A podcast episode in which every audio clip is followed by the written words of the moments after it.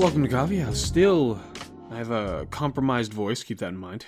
Beyond that, it's a pretty big day. So, with Politico reporting that they have been leaked a draft opinion of SCOTUS regarding the Dobbs case that is currently being decided by the Supreme Court, and the authentication of the decision has since been confirmed, I believe, by a statement by Chief Justice John Roberts. The quotes from the decision, as put forth by Politico, one of them includes, "quote We hold that Roe and Casey must be overturned." End quote. So obviously Roe v. Wade and Planned Parenthood v. Casey, the two big cases governing abortion and um, the ability for states to abridge rights to an abortion or access to an abortion anyway. The majority opinion was apparently penned by Justice Alito, and he adds, quote, Roe was egregiously wrong from the start, end quote and opines that we must now return to the Constitution and leave it to the states, the elected representatives, to determine what to do when it comes to abortion. So obviously, as you can imagine, there were um, shockwaves, shockwaves through the digital and real life world. Apparently, they uh, erected a number of fences around the Supreme Court overnight, and there are already protesters there.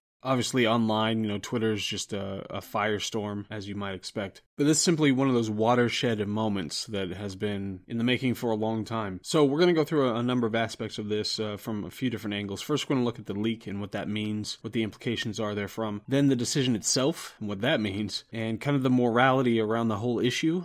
I don't think this is something that we've talked about explicitly, have we? At any time through this, we've had a couple of uh, books that were related to it, tangential ways, but I don't know that we've talked about it explicitly. And then the big picture to kind of see where we are situated in the arc of history. So, first, the leak itself, uh, insane. It's utterly insane, to my knowledge, and it might just not have been reported on as vociferously as this one. But as far as I know, this is the first time this has happened is that you had a, a leaked SCOTUS opinion about a, a topic that, you know, was about to be decided. It's about something that's this politically incendiary. And it's one of those, uh, you know, obviously it's highly unlikely that it was just accidental, like somebody's trying to email it to a colleague and accidentally included their gardener or something in it. I'm sure that wasn't the case. But Chief Justice John Roberts has assured the world that there will be a full investigation to determine the leak and that he was going to enlist the FBI, which is not reassuring reassuring in any way to try to figure it out. So, and it seems it, it turns out it's a five to four decision, and uh, Chief Justice John Roberts, as is often the case, uh, to have joined with the conservative justices for uh, that decision. Now, there are a number of things to consider about the leak. The most likely scenario is that uh, uh, one of the liberal justices or an employee, a staff member of one of the liberal justices, wanted to leak this to start up the outrage and potentially pressure one of the justices to change their decision. Five to four. I mean, obviously that's uh, that's very close. Any one of them defects, and that's that. Or it could have been leaked as part of a distraction from all the absolutely horrendous things going on. I mean, I just turned a corner on the way to my office and saw that gas is at 421 now. You know, when it got up in the in the high threes, it was like, uh, how can this be? This is absolutely horrible. And yet it's still going. But um, that's of course leaving aside all the other absolutely horrendous things that have been going on. It could. There's a remote possibility that one of the uh, deciding justices, the majority justices, wanted to leak this to soften the blow when it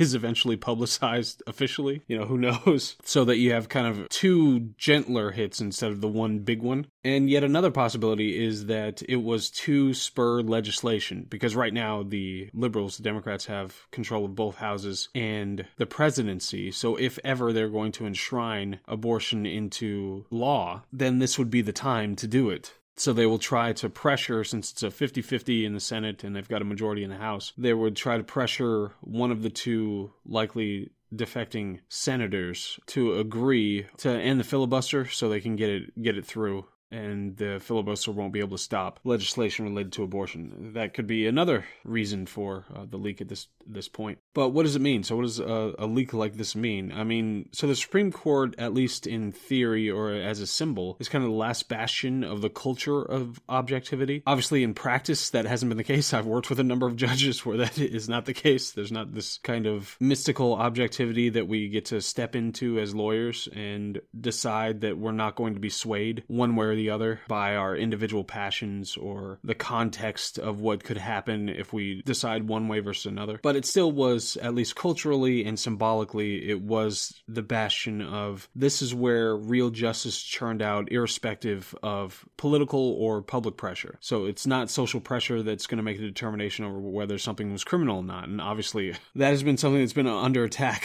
for a little while now uh, with some of the recent ludicrous verdicts. Now, I did, did I mention at one point that I had gone out with a staffer for uh, a prominent liberal politician and my favorite prominent liberal politician? So I thought I might be in the pocket, in the pocket of okay. And this person, it turns out, was a lunatic. It was really dis- disheartening related to one of the big political issues. But it's really tragic because some of the times that you think about it, your consideration is that, okay, yes, all the, the most ridiculous voices are amplified in social media. But once you meet people in real life, once you see them or talk to them in real life, then it's a different context and they're going to be more reasonable. And I do find that with a lot of people, but there are people who are just absolutely ludicrous. Speaking of, remember recently Dr. Fauci, he was interviewed and he said that whether the CDC public transport mandate, whether the uh, mask mandate should be in place or not, was not a matter for the courts. He said it was a matter for the CDC. And it, it's possibly one of, if not the dumbest thing I've ever heard to consider. Just consider what implication that would have. If any given administrative institution, if it could just make whatever determination it wanted about what it was going to do and there was no oversight on it, and there was uh, no way to review whether that comported with the law or anything else. I, I just, I can't even understand what, how his brain could go to that point. I mean, g- genuinely, if this is how health professionals think of the world, they shouldn't have any power over anything. They should be playing with blocks and watching cartoons. I just, I can't even fathom that this was something that came out of his mouth as something that his brain thought was a, a functional theory. But obviously, if the Supreme Court is so politicized at this point that justices are trying to create political pressure to change court opinions, then things are even worse than we thought. So, anyway, the decision itself, what Alito says about Roe, it's not just true, it's obviously true. It's been kind of an ideologically buttressed proposition and the, the dirty little secret of the legal profession for half a century it's something that when you go into law school and they discuss this case, there's all this politicization around it, but it's so easy to see how ludicrously beyond the bounds uh, the justices in that case stepped that they just decided that they were going to start legislating. They made up the law out of whole cloth. They just decided that this is what the law was going to be related to this area. And that's not how the system works, not at all. Judges get to interpret the law. The check and balance on what judges get to do is that they interpret what the legislature has already done. They don't get to just make stuff up for themselves. So this would be um, tremendously consequential to have judges just get to legislate in lieu of the legislature, the elected representatives getting to legislate. The point is that the judiciary is supposed to be independent and they're supposed to be able to figure this stuff out on the basis of does it comport with the Constitution. And in that particular case, it was the judges deciding that we are just going to fashion our own legislative framework and lay it down via this case law and just say that everybody has to has to follow it. So obviously, the ramification of this would be that if Roe's, Roe and Casey are overturned, then it would go back to the states. The state legislatures get to decide where, if any, restrictions on abortion there might be, or whether it's outlawed outright, and you just can't do it. Period. So, what's the morality? Speaking of, what is the morality around this whole thing? It is uh, the most consequential political question there is. Period. There's nothing more consequential than this question, and that is okay, when is it a life? From one moment, it has no rights. It has the significance of a tooth cleaning. It doesn't matter in any way, shape, or form, legally, morally. You could do it a million times a day and it would make no difference. And then on the other side of that moment, it is the conscious murder of the most vulnerable human being on earth and the collective persons who have the least amount of ability to protect themselves and the fewest advocates for them in that situation. So there's some moment, there's some moment on one side of the moment it's perfectly fine, on the other side of the moment no, it's it's the worst thing that you can do. And the most ridiculous thing about that whole question is that Every time I've ever talked to somebody about abortion who's a liberal or conservative but pro choice, every single one of them I've ever talked to, they were adamant about, you know, the bumper sticker argument on the one side, the, you know, it's uh, my body, my choice thing, that uh, no, you don't have any uh, right to make this determination. And then when you ask them to, okay, well, you know, obviously since that's your position, then we need to know at what point is it different. And every single one of them has said, oh, I don't know, you know, it's somewhere around uh, the first trimester, it's a certain number of weeks or whatever. What do you mean you don't know? What do you mean maybe here, maybe there? That is, again, the most consequential question there can be. And yet, it's not one that you can state with absolute certainty that you have this down cold without a question or a shadow of a doubt. That's uh, absolutely ludicrous. So, the upshot of that is that for a good 50 years, and this isn't something that most people I think would have been aware of long term, is that you likely have the psychological archetypal lost value for the idea of life and children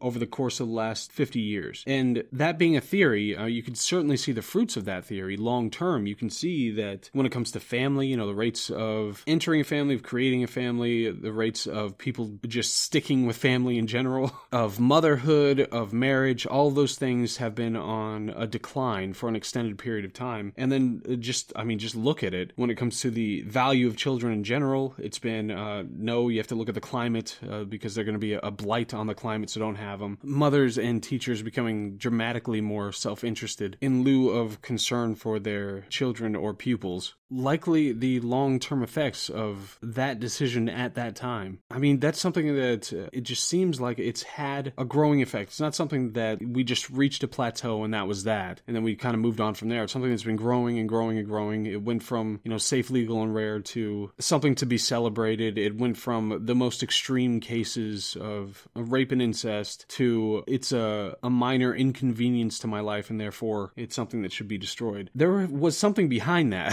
some there was some kind of a, a long term decay that contributed to that dramatic shift in positions. So apart from that, and this is one thing that I would have considered, you know, when I initially read this book way back when, the Donohue Levitt hypothesis. So this is published in the Quarterly Journal of Economics in May 2001, and it showed up in their book later, Freakonomics, in 2005. And they published a counter argument too to people who attacked this argument in 2005. The argument was, the hypothesis is that the spike in abortion rates uh, from Roe v. Wade throughout the 1970s contributed to the miraculous decline in crime in the 1990s. So the theory is that they would have come of age. All the the children who would have been lower income and uh, less supported children, they would have come of age about, you know, 20 to 25 years, uh, between 19 and 25 years after abortion was legalized and became more prevalent. And that's when they would have been engaging in their criminality. But since they weren't around, then we have this dramatic decline in criminality on that basis.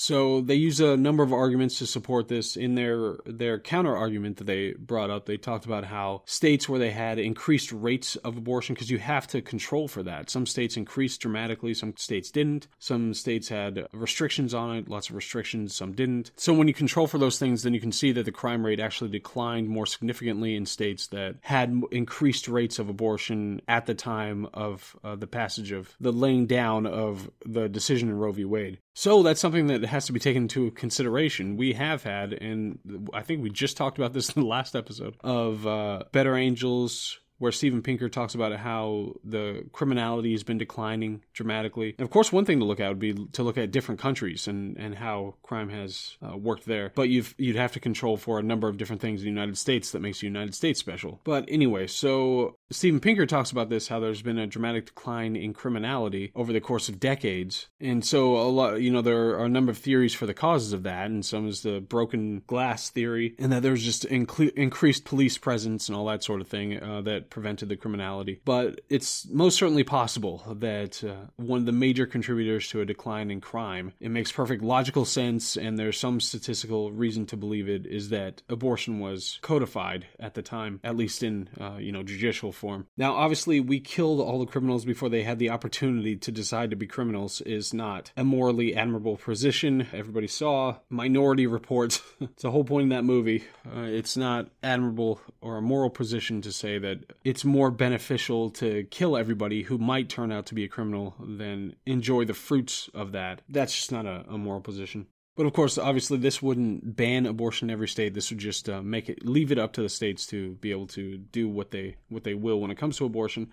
Okay, so uh, when it comes to the big picture, though, the, the left has been crying wolf for at least five and a half years. You know, one thing through the Trump presidency is everything the guy had to say, no matter what it was about what, they would scream as if it was the worst thing in the universe and every time somebody on social media questioned the validity of a, a vaccine or masks or mask mandates in general, or when somebody used the wrong pronoun, it even got to the point of crying about people saying "learn to code" to journalists who were just laid off. And those uh, those people were punished on Twitter, by the way. Uh, like you weren't able to tweet "learn to code" at a journalist. Anybody who wants to talk about how you know the censorship was just uh, to prevent COVID misinformation or something like that, uh, yeah, that was that was the thing is that anybody who tweeted learn to code at a journalist was deemed hate speech or disinformation and banned from the platform. And so now, of course, the sky is falling, sky is falling uh, when it comes to this. I think a lot of people who are going to hear about this and have that initial tinge of outrage and then realize, oh, it's left up to the states, that that's going to be a kind of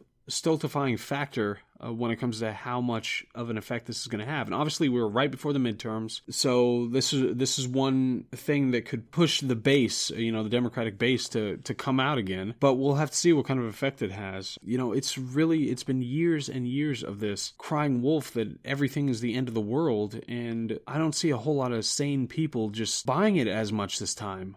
It's just been, there've been so many gymnastics, uh, just intellectual, emotional, and rhetorical gymnastics routines scenes that we've we've seen for the past however many years when it talks about how evil and horrible all these incredibly basic things are, like espousing the the classic and obvious definition of a woman. I just don't know if there's going to be. I don't. I'm not sure how people are going to respond to this and if they're just going to go right back into their their mode, their outrage mode in the same way, I, I don't know if that's still going to work. Because over time, people they get desensitized to these kinds of things. So I'm not sure, but there are quite a few lunatics out there. So uh, so we'll have to see. Anyway, so that was a uh, that was that episode. That was cheery. And now oh, we're gonna go on. Like I said, we're gonna have the the Bezos book coming up and then more uh, affective neuroscience after that and some fiction after that. And and that will be the next couple of weeks. I hope all is well and i will see you on the next one. All right bye